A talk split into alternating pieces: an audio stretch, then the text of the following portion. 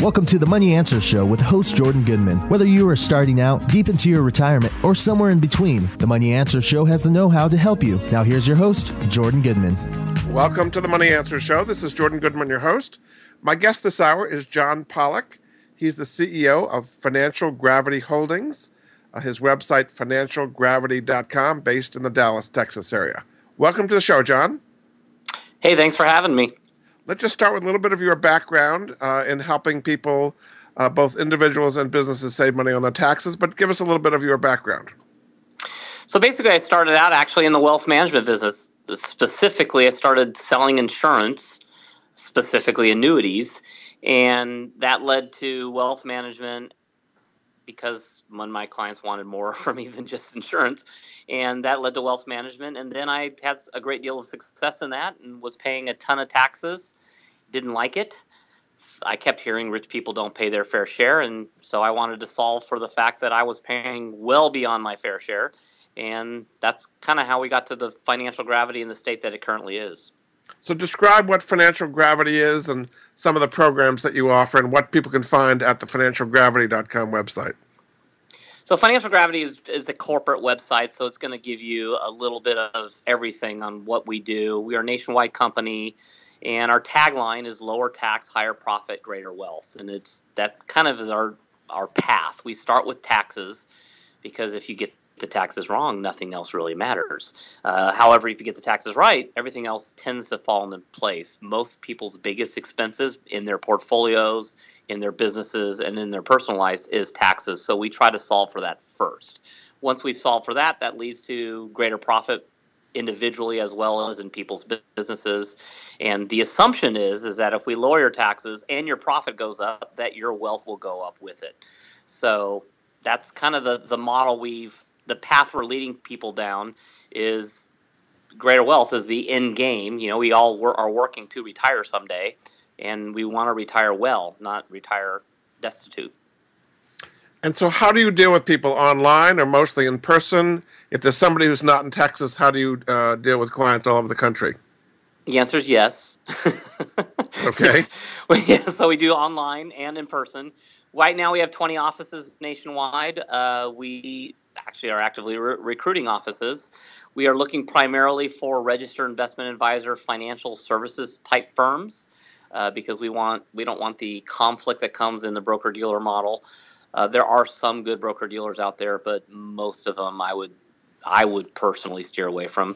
But our model is designed to keep the cost down, lower taxes, and so we're looking for financial advisors that do that. But we have advisors all over the country, and in the spots that we don't have advisors, we work over the phone. I mean, it's a wired world, so we don't need to be in person anymore between Skype and WebExes and go-to meetings and all that type of stuff. It's very easy to communicate with people and work with them.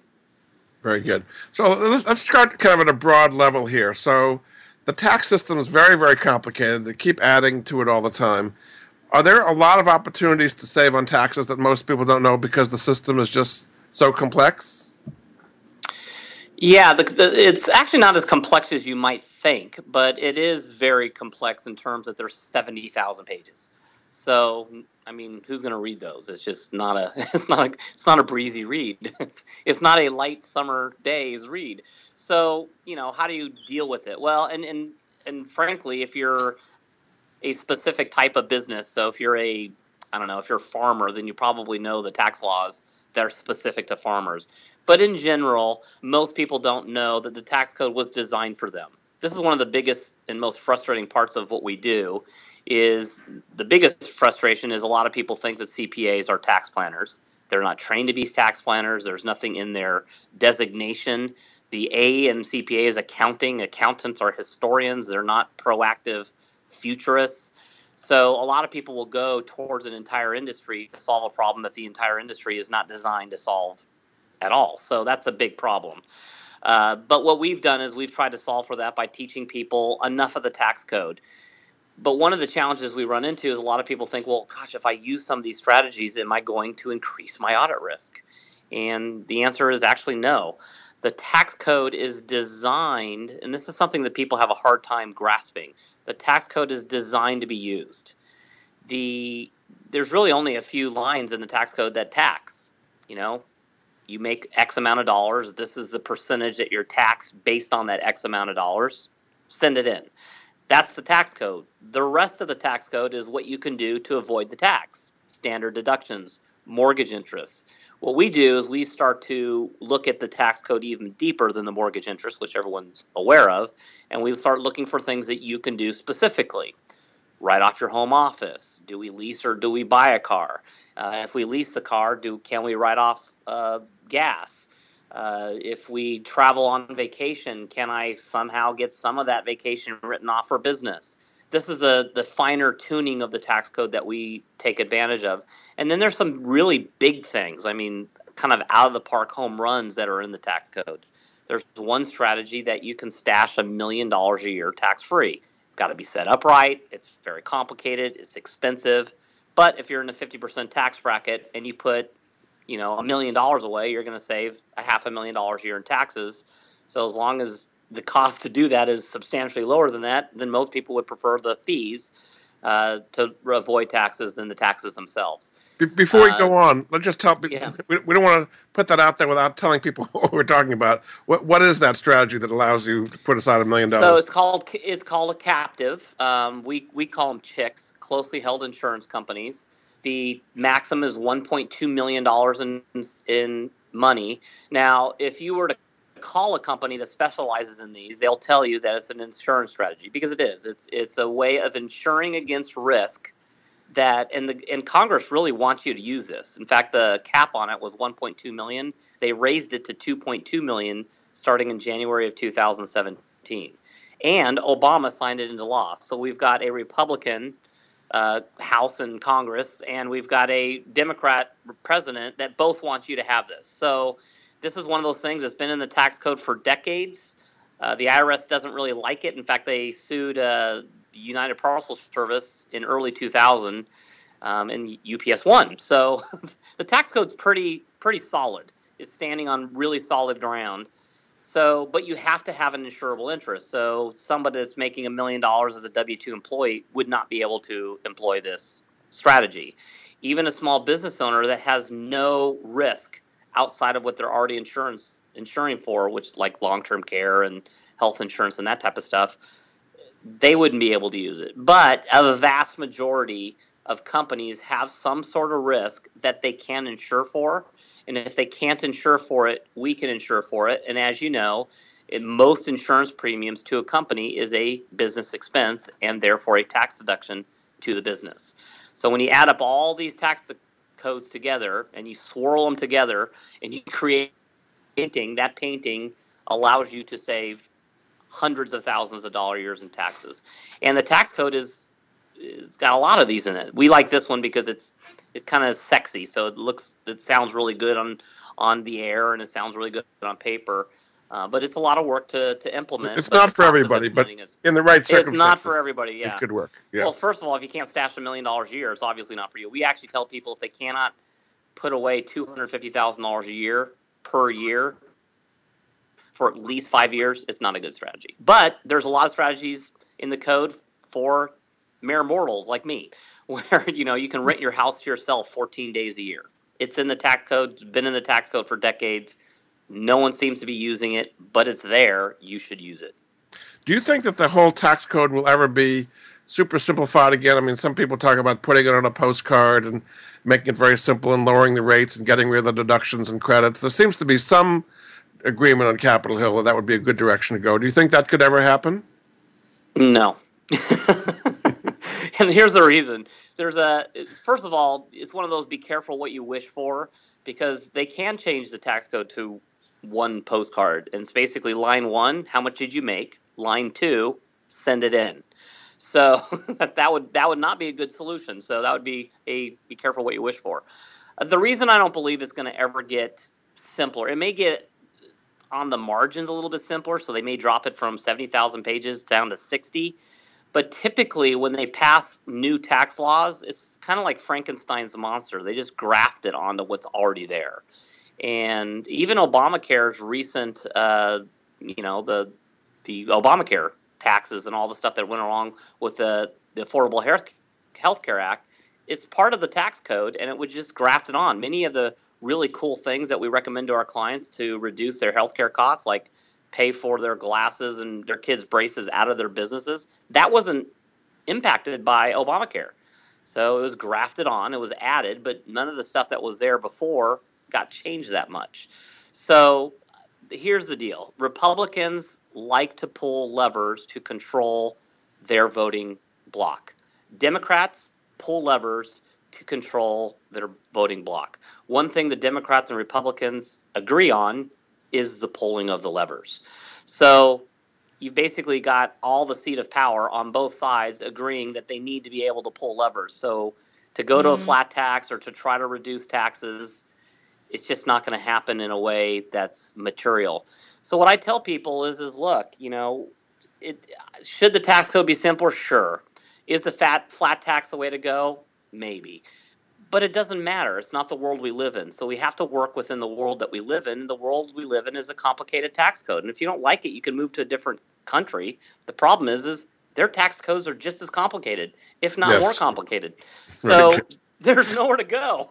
So, Very you know, good. All right. Well, well, now that we know that it's not going to get, get any simpler, we're going to deal with it in our next segment on how to t- make the most of this complicated code we have. Uh, we're going to take a break. Uh, this is Jordan Goodman of the Money Answer Show. My guest this hour is John Pollock. He's the CEO at Financial Gravity Holdings. You can find out more about him at his website, financialgravity.com. We'll be back after this.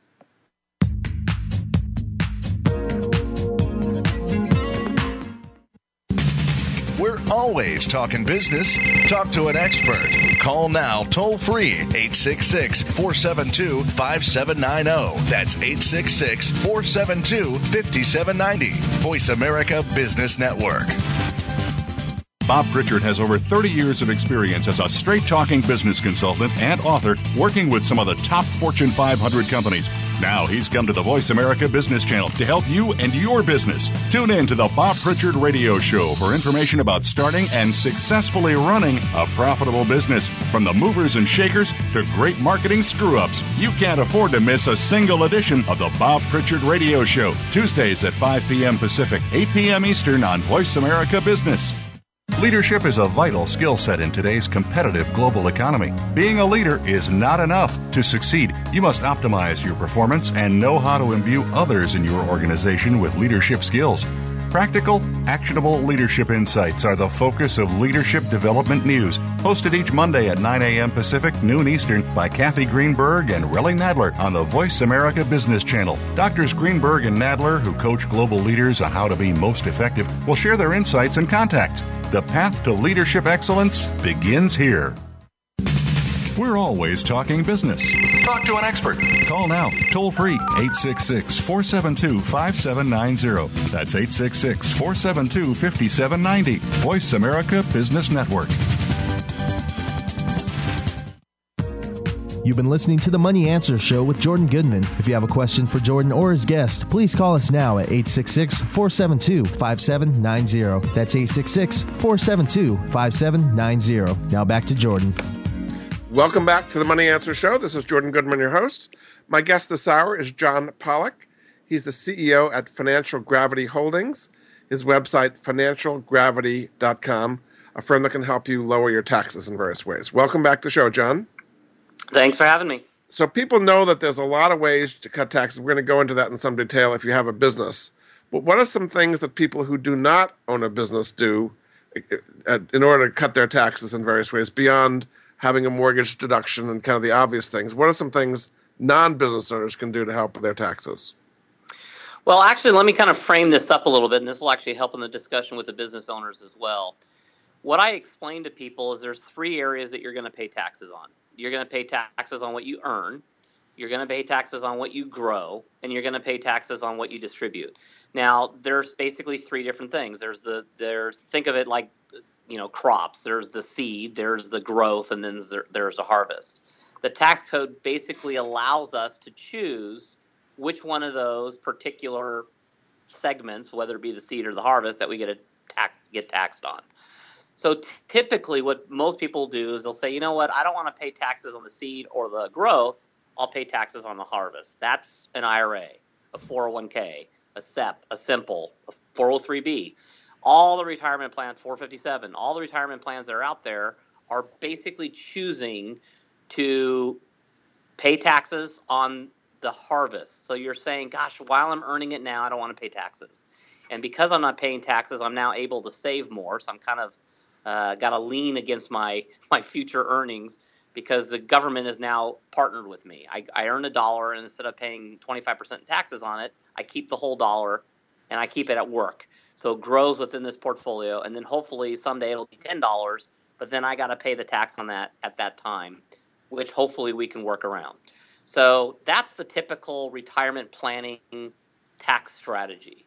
The biggest challenge with that is it makes number one the assumption that you're going to be in a lower tax bracket at retirement, which is flawed for two reasons. Number one, if you're planning to be less successful when you retire, that's bad planning. And number two, you're assuming that the tax brackets will stay the same as they are now.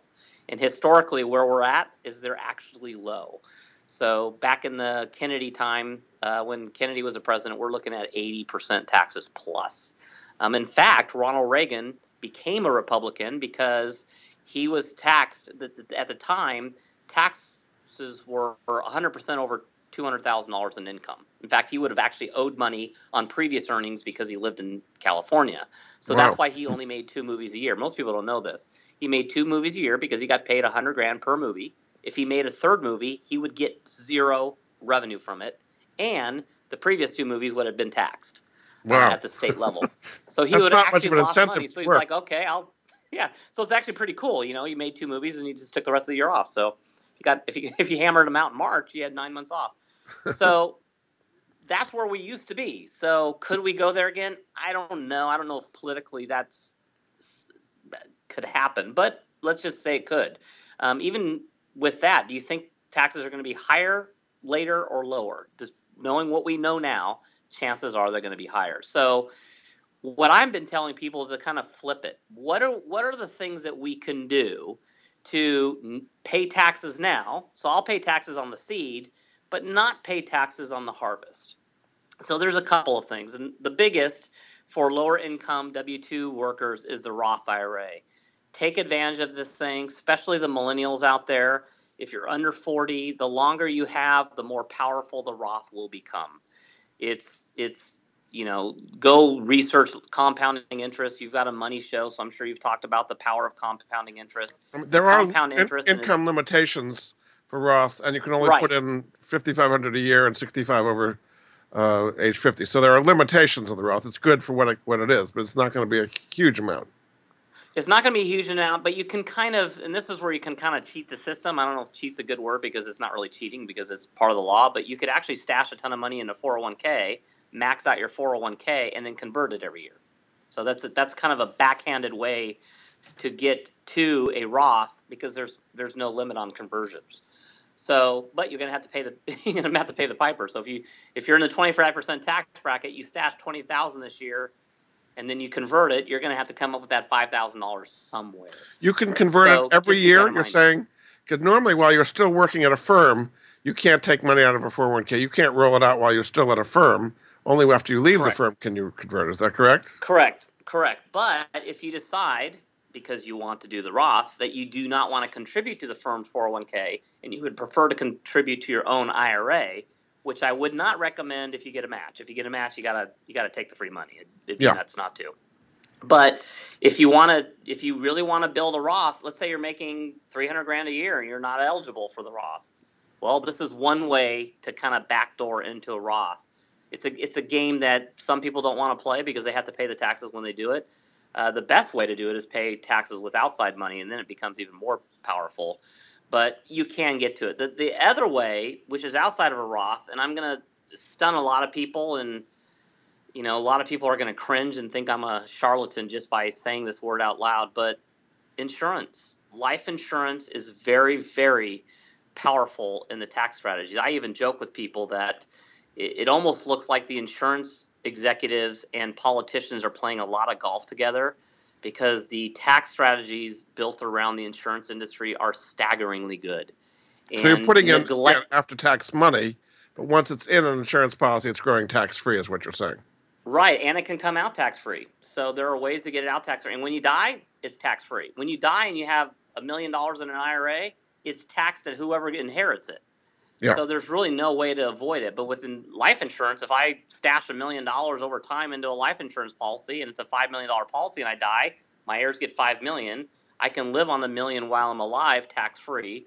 But by borrowing it out, that are in loan. Yep, right. by borrowing it out. That's exactly right. right. right. Uh, you want something that's called a wash loan provision.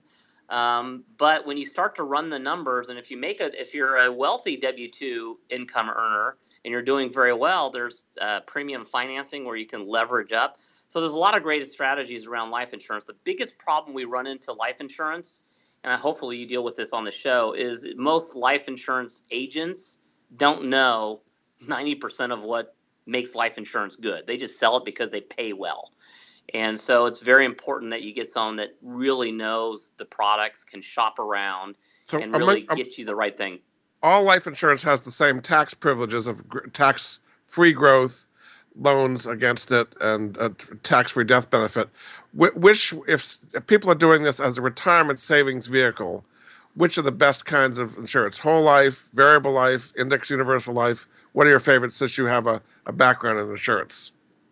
So I so I'm not a fan of variable because it just it doesn't get us where we need to be and the cost of the typically variable life policies have very expensive mutual funds inside of them. They don't even have really good mutual funds and you're kind of trapped into whatever they have the company has made available to you. So I'm not a fan of variable life.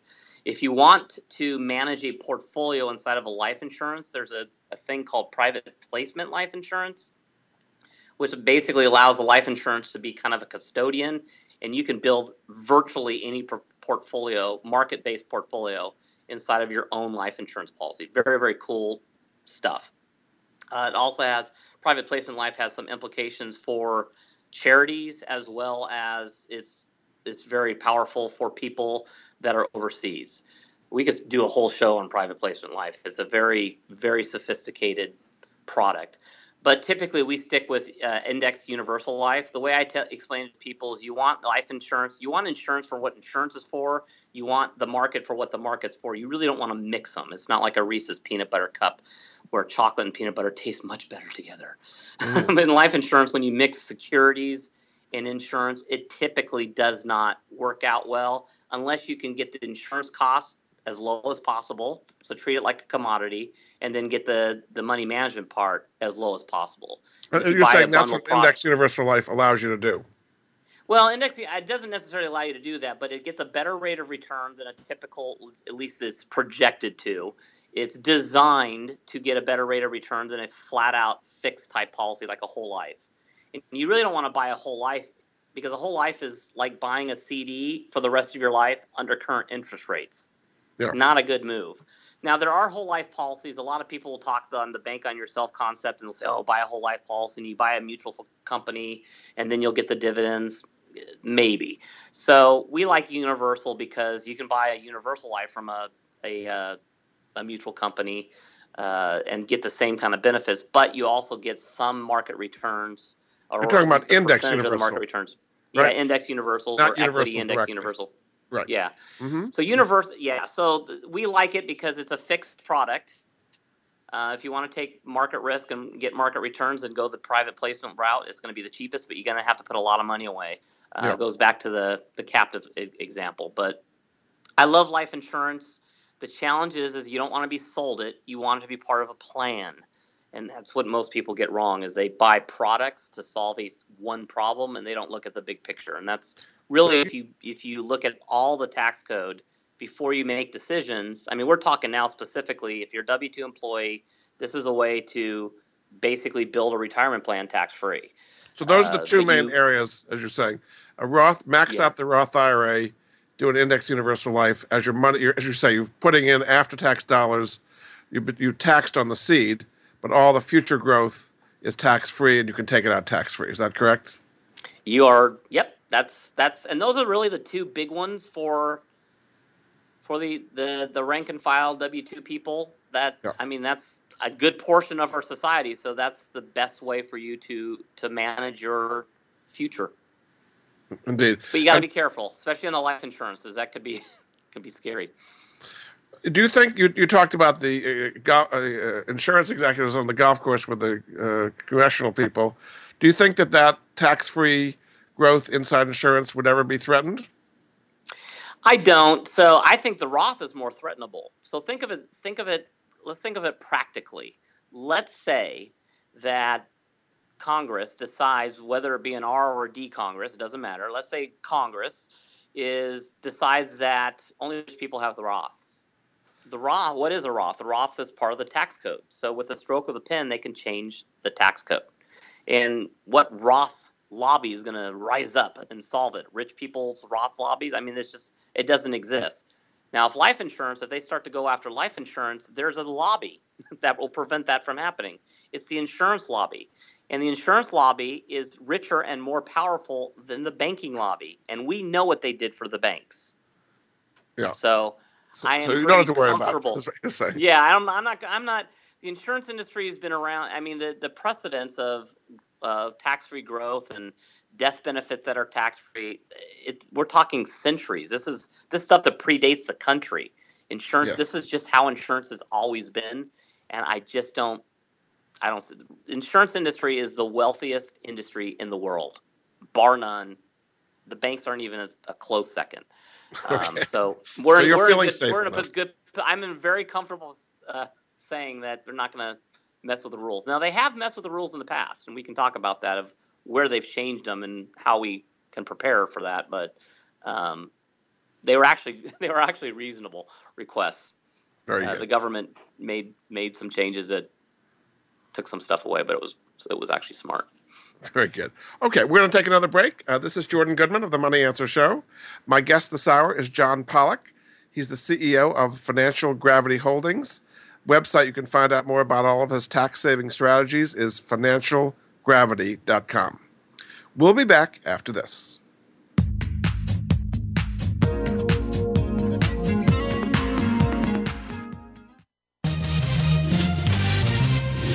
Stocks, bonds, investment opportunities, financial news, and talk.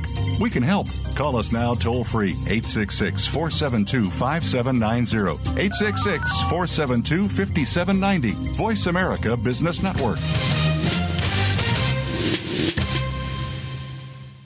Capital Thinking takes you inside the worlds of policy, politics, law, and business. What happens in government, the legal arena, and the business world impacts your business every day. And we're going to take you on a behind the scenes tour of it all.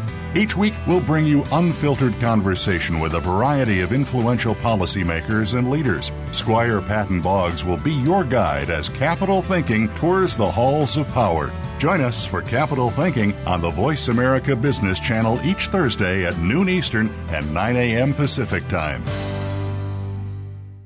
Have you had a chance to check out Voice America's online magazine and blog, Press Pass? If you love our hosts and shows, check out articles that give an even deeper perspective, plus topics about health and fitness, movie reviews, philosophy, business tips and tactics, spirituality, positive thought, current events, and even more about your favorite host. It's just a click away at vapresspass.com. That's vapresspass.com. VA Press Pass by Voice America. All access, all the time.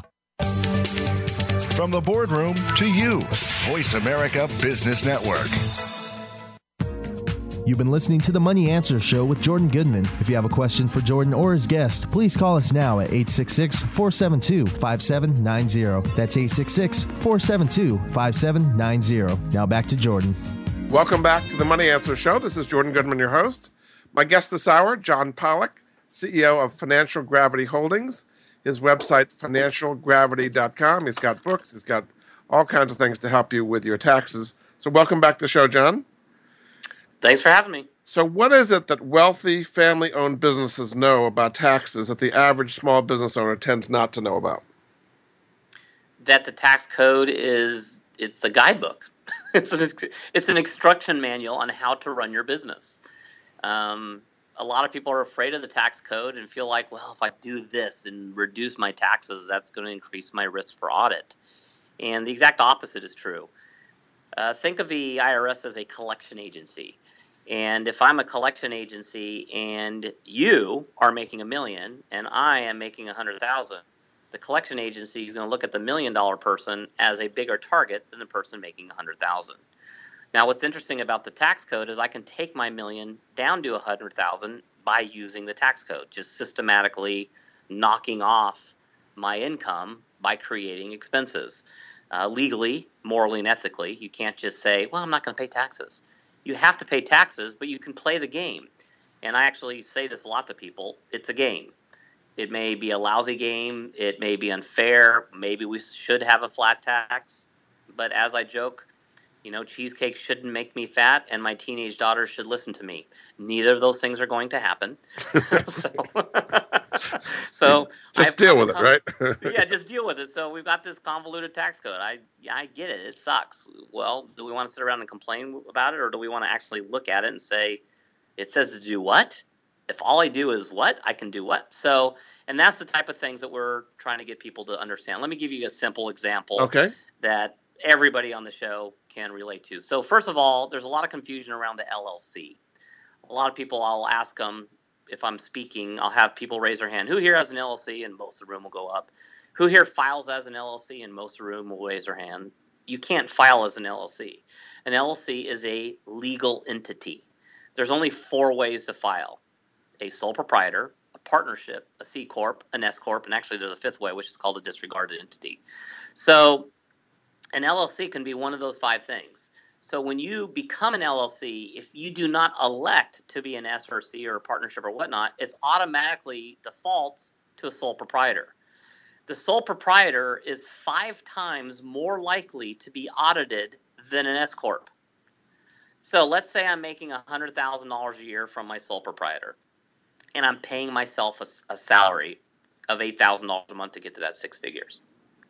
Now, if I reduce my salary to $50,000 a year and then pay the rest of it as a distribution, I've just saved myself a bunch of money in taxes doing that one strategy. And all I need to do is switch from a sole proprietor to an S corp and the capital the the self-employment tax goes away on a portion of my money if I'm paying self-employment tax.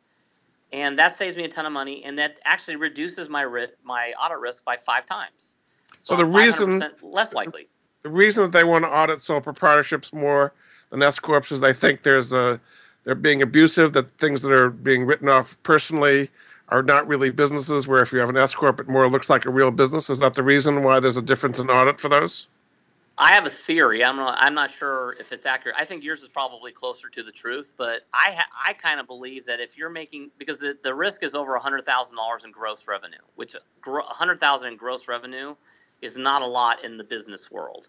It may be if you're a very, very small business making twenty, thirty thousand dollars a year designing logos or something, which we need in our society. But if you're making over hundred thousand dollars in gross, you need to move to an S. My theory is is that the government knows that there's a huge advantage to going from a sole prop to an S, and if you haven't done that one thing, you're probably making a mistake on a bunch of other things. So they target you. I'm not sure if that's a true statement, but it is it is factually true. Having an S a, shows a yeah, level of seriousness, right? Yes, it's, it's it maybe it's a seriousness or it's just I don't know if you're not paying attention and you haven't moved from a sole proprietor to an S and you're doing over a hundred thousand dollars, you're either getting hammered on taxes. I'll give you an example of where I know a guy will never get audited, and he's a sole proprietor. He's a sole proprietor. He's paying a self-employment tax on a full million dollars in income, which he doesn't have to pay. So that's $150,000 a year in taxes he does not have to pay. And he is a sole proprietor. So that's someone the IRS is not going to audit because they're not going to teach him how to pay less. So they're going to like, uh, this guy's paying way more than he should be paying. Let's just keep letting him do it. But there's a there's a hole from about a hundred thousand to a, a few hundred thousand dollars where it just doesn't make sense to be a sole proprietor anymore. The LLC is a legal entity. How you file can control things.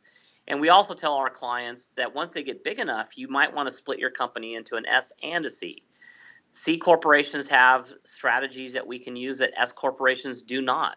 Uh, like the medical expense reimbursement plan cannot be used in an S, but it can be used in a C. If we have both, we can use all the strategies in both but you need to be big enough to justify the, the accounting expense on that. But if you are, it's well worth it. Also, there is some thought process that S's, if a Republican gets elected, then the S corps are going to do better because Republicans tend, and this isn't 100% mm-hmm. true, but they tend towards small business owners, whereas Democrats tend towards large businesses like C corps. But my attitude is, is why not have one of each, and then whoever gets elected, we can control the flow of money to the C or the S depending on the current tax code. Yeah. Okay. What What are some of the red flags as far as audit that are red flags, and what are some of the ones that people might think are red flags that in fact are not red flags for audits? So the the stuff that is red flag, there's really not a whole lot that are red flags other than the over hundred thousand dollars in sole proprietor. That's the biggest one because of the it's it's a five hundred percent likelihood of being audited. Um, the rest is just fraud. So if you don't break the law, you're not going to have a red flag. Let me before I tell you the biggest one that everyone says is a red flag, which isn't. Before I tell you that, let me kind of give you an illustration on how to we explain this to people. Okay. Think of the traffic laws. So if I am at a red light and you're at a red light, the statistical likelihood of us getting in an accident, if we never go through the red light, is zero. We're not going to get in an accident because we're sitting at the red light. In fact, it would be the safest if there was never a green light because no one would ever get me in an accident. It's not a productive part of society, so we need the green lights to allow for the free flow of traffic in a orderly manner. That's what the tax code is. Ironically, the tax code is a handful of pages of red lights and 70,000 pages of green lights. So the number one thing that every if a CPA tells you this, fire them. I mean, literally fire them on the spot because it hasn't been true for a couple of decades. If you're told that a home office deduction is a red flag, you need to fire your accountant. The home office deduction hasn't been a red flag since the internet. I mean, people are moving, living out of doing a lot of stuff out of the homes. But it has to be legitimate. It, it, has to be a legitimate home office. It has right? to be legitimate. You don't just make something up. Um, you're not going to be able to support it. By the way, if you if you make something up, I mean, you're going to have to have receipts. So you're going to have to come up with a, a profit motive. Yeah. Um, but there are companies that go. I mean, Amazon went a decade without making it a profit, and nobody disallowed their tax strategies because they're they're not a real business. But the the home office, there's several ways to write off a home office. There's a 14 day rental rule, um, which is also known as the Augusta rule, where you can rent your house to yourself 14 days a, a year, uh, and you can basically take it as a business expense and receive it as income and not pay taxes on it. You can use your you can do depreciation, which I don't usually recommend. You could also do a number of rooms or square footage. It's called business use percentage. So what I've just given you is four different ways to write off the home office. If the home office was a red flag, why would there be four different ways of doing it? Not like one strange way. There's four completely legitimate ways. In fact, the uh, Internal Revenue Code allows for the differences between a New York house and a Texas house. In Texas, our houses tend to be bigger. So we tell our clients to use the rule, the room business use percentage, because a room's a three bedroom, two bed house that is 4,000 square feet in Texas may be a thousand square feet in New York. But in New York, they would rather take the square footage as the business use percentage. In Texas, we would rather take the rooms. Yes. So the Internal Revenue Code allows for these different types of strategies, and there's four of them. Um, we can even throw in cost segregation if we want to think of another way to write off real estate. But the the reality is is that it hasn't been a red flag since the internet, and it, and more and more people have started running their businesses. Most podcasts are done out of people home people's homes. A lot of businesses are running out of people's homes. There's really not a huge need anymore for uh, the office space unless you have yeah. a business that needs to collect people in one place. Now, in order to save on taxes, one of the things you have to do well is keep records, right? As far as like travel and entertainment and who you had the meals for. Is that an issue for a lot of people? They just don't want to keep the records to legitimize tax deductions. Yeah, so that's that's actually a very good question. No one's ever asked that before. that's that's that is the, probably the biggest single problem. When I meet with an entrepreneur, most entrepreneurs like myself are running and gunning. They're not thinking about details. They're not thinking about keeping a receipt for that one thing. Um, as our business has grown and we've moved to a C corp, I've been required to keep receipts, and when I never did before. So that becomes a barrier. So one of the things we'll ask our small business owners is we'll explain to them the strategy, what work is it required to make the strategy work, what percentage of that work we'll help them do if they want us to, what percentage they're going to have to do. And sometimes a business owner will look at us and say, gosh, for a few thousand dollars, I don't want the hassle. And that ends up being a business decision. At some point, time is worth more than money, so I'd rather not spend the time to do the thing that will save me the money. But in most cases, it's just a little bit of paperwork. And there's really great apps now. Um, what, what would be an app example, that would help you keep track of your expenses in an easy way? What, what would be a good app you'd recommend? Well, I use one called Expense Tracker. It, it actually syncs to Dropbox. It, it tracks, uh, I can take a picture of a receipt, and then once the receipt pops up on the screen, then I can put in, you know, I was going, I was at lunch with Jordan. We talked about a podcast, um, and here's a receipt. And, and mm-hmm. so the receipt's already saved, and then it syncs to to the the internet through a Dropbox or a box or whatever uh, service yeah. you're using. Another great app that I ran across, you know what? I don't remember the name, but you can actually search um, uh, mileage tracker apps. What's great about the new, you know, it's great about the phone that we all have in our hands these days, is that there's these these apps that make life easier. I have, used to, I'm going to age myself a little bit, but I used to keep a book in my glove box. Um, and I, I will confess that about once a month I would go through and try to figure out the mileages I used on every day. I just didn't have the detail uh, hook to make sure that I did the mileage. You know, pick out the book, wrote down I'm leaving now. Um, but apps do that now. They actually they actually track you as soon as you leave your house. So like if I get in the car and the app's running in the background, I drive to work. As soon as I stop, the app will pop up a thing and say, "Is this work or is this personal?" If it's work, you swipe one way. If it's personal, you swipe another way. And if you swipe the way is for work, it'll pop up and say what was the work. Very cool. Very good. Very, very good. Very, very cool stuff. Terrific. Very good. All right, we're going to take another break. Uh, this is Jordan Goodman of the Money Answer Show. My guest this hour is John Pollock. He's the CEO at Financial Gravity Holdings, based in Texas, but it's a national firm. You can find out more about his services and how he helps people save taxes at financialgravity.com. We'll be back after this.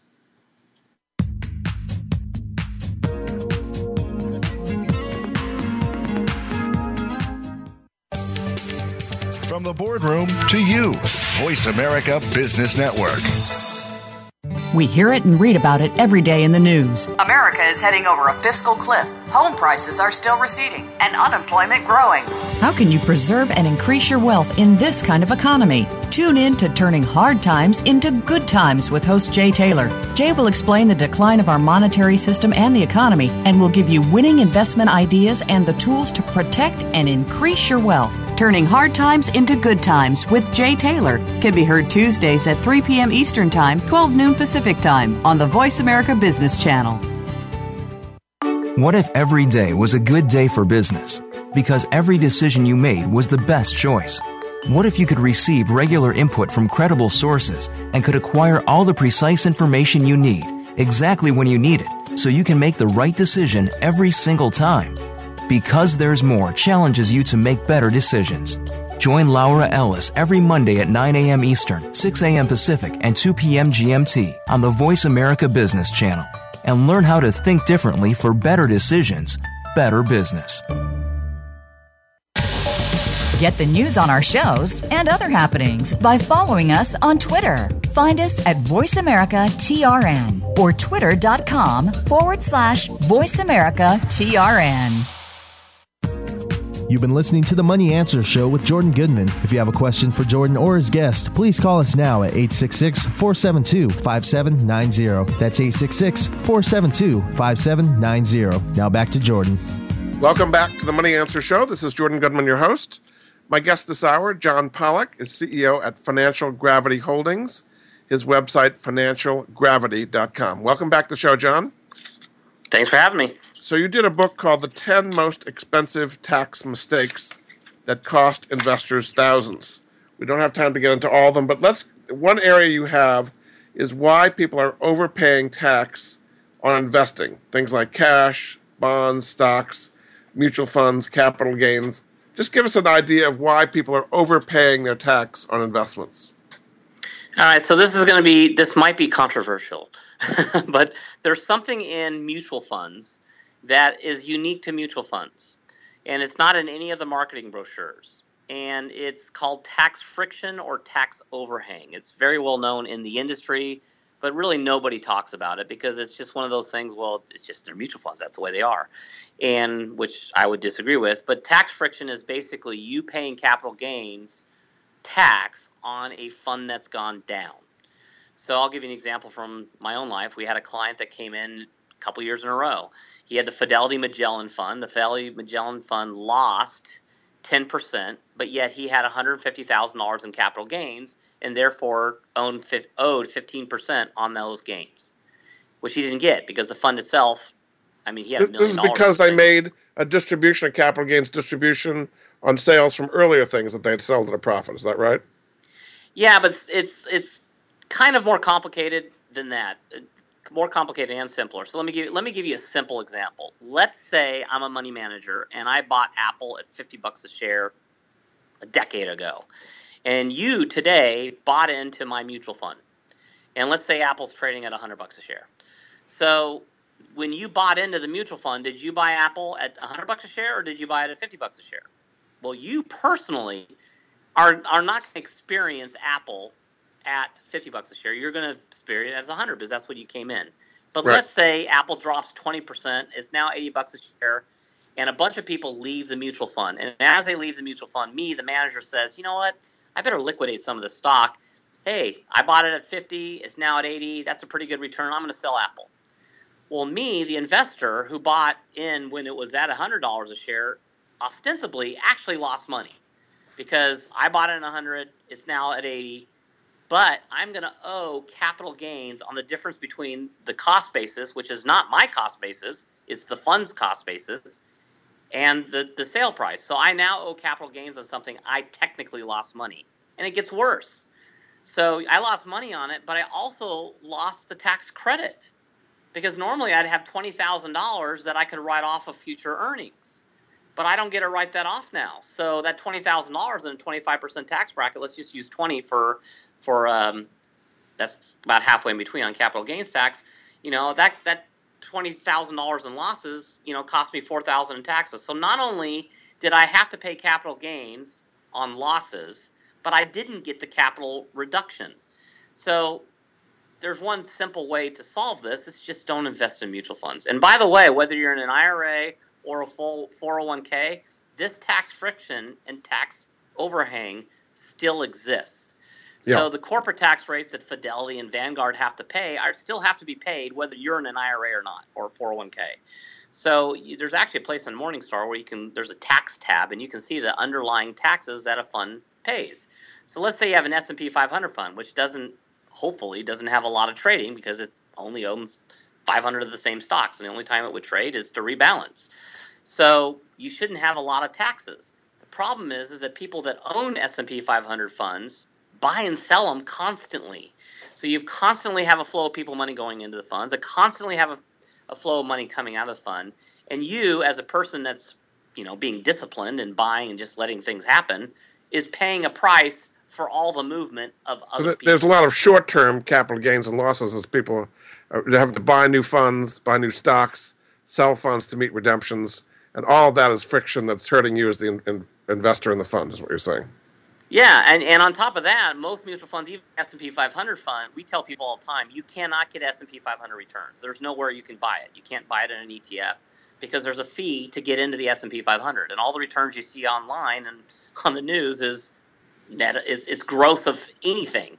So you, you never are going to do as well as the S&P 500, um, especially in a mutual fund that has a lot of. No, that all makes I sense. Mean, That's on mutual yeah. funds, and then how about on individual stocks and bonds?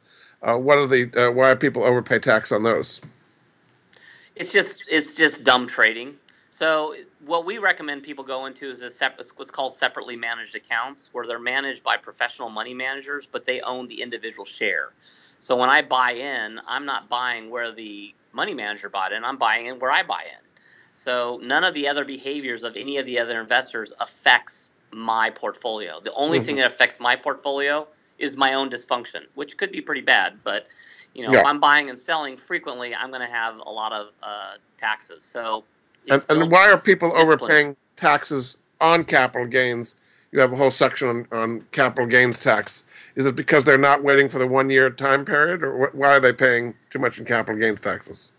Yeah, I mean that's that's really what it comes down to. It's just the impatience. A lot of people make decisions based on emotions. I mean, most recently, the whole Brexit thing. Uh, the the the election happened, the vote happened, the day it that happened, uh, Britain's stock dropped, the world stocks dropped. A lot of clients got freaked out and said, "Oh, you know, Brexit, it's the end of the world as we know it." And then they sold their stocks, and a week later, the market had completely recovered and hit all-time highs. So if they would have made the decision not based on taxes, let's say they had just bought the portfolio, now they have now they have they've created capital gains and capital losses within a portfolio, and then the market's recovered, and then they get back in. You know, so you're saying a lot of emotional decisions have very bad tax consequences, is what you're saying? Yes, very. And that, that happens in life as well in portfolios. yeah. Now you, you talk about various tax engineered products. I assume you think that's a bad thing. That something's designed to avoid taxes. Is that right? It depends. Uh, generally, yes, uh, because if you're if you're just trying to avoid taxes, sometimes the products aren't good. And this is this goes back to our original segment on the life insurance. Is yeah, there's a lot of great uh, tax benefits, but sometimes people sell a bad product uh, that has good benefits. The illustration I use on that is I can hammer a nail with the back of a screwdriver, but that's not what it was designed for. So let's let's use the proper tool. Mm-hmm. So, do you think there are going to be more kind of tax shelters? There used to be when tax rates were much higher, all kinds of exotic ways to avoid taxes. There seems to be less of that now because the tax rate aren't as high. Is that correct? I would disagree. I think there's plenty of exotic ways to save taxes. It's just a matter of applying them. Applying them. Um, that's one of the reasons the firm Financial Gravity was founded as it is in its current state. Is that I was trying to solve this problem for the small business owner. Uh, if I have thirty million dollars in assets, I I would have my money with a thing called a family office. You may have heard of this, but many people listening yes. have may, may not have heard of this. Is if you're uber wealthy, thirty million typically is twenty to thirty million dollars. I have someone that manages everything. They're never going to sell me a life insurance policy I don't need because they're managing my $30 million. If my daughter needs money, they don't call me, they call the family office, and the family office is going to distribute money based on some rules that I've set. So all the money is being handling all the details of the taxes, the insurance, the securities, the the law, all being handled handled by the family office. Unfortunately, the small business owner doesn't have access to that kind of, you know, uh, safety uh, or uh, non-sales approach because the family office is never going to sell a product that their, their client doesn't need because they don't want to jeopardize the relationship. Whereas your P&C agent may sell you a whole life policy you don't need. You think that they're they have a vested interest to keep you for a while, but they're going to make more money from the life insurance than they're going to make from your P&C policy for the next 10 years. Yes. So they're not working in your best interest. So yes, how do we solve for this? Well, what we've tried to do is create what we call a fractional family office where that if you do come to us for a specific thing, we're going to still make sure that specific thing is connected to everything you're doing. So we're not going to oversell you life insurance. If you already got $10 million of life insurance, you probably don't need more. We'll Very look good. at it to see if it's efficient, but we're not going to sell you more. Terrific. Well, thanks so much. We've learned a lot. Uh, my guest this hour has been John Pollock. He's the CEO at Financial Gravity Holdings. Uh, he's got a book out called 10 Most Expensive Tax Mistakes that cost investors thousands. He's got another book called Tax Breaks of the Rich and Famous. You can find out more about him at his website, financialgravity.com. Thanks so much for being a guest on the Money Answer Show, John. Thanks for having me. And we'll be back with another edition of the Money Answer Show next week. Goodbye for now. Thank you for joining Jordan Goodman and the Money Answer Show. If you have a question for Jordan, please visit his website at www.moneyanswers.com and be sure to tune in every Monday at 12 p.m. Pacific Standard Time right here on Voice America Business. See you next week.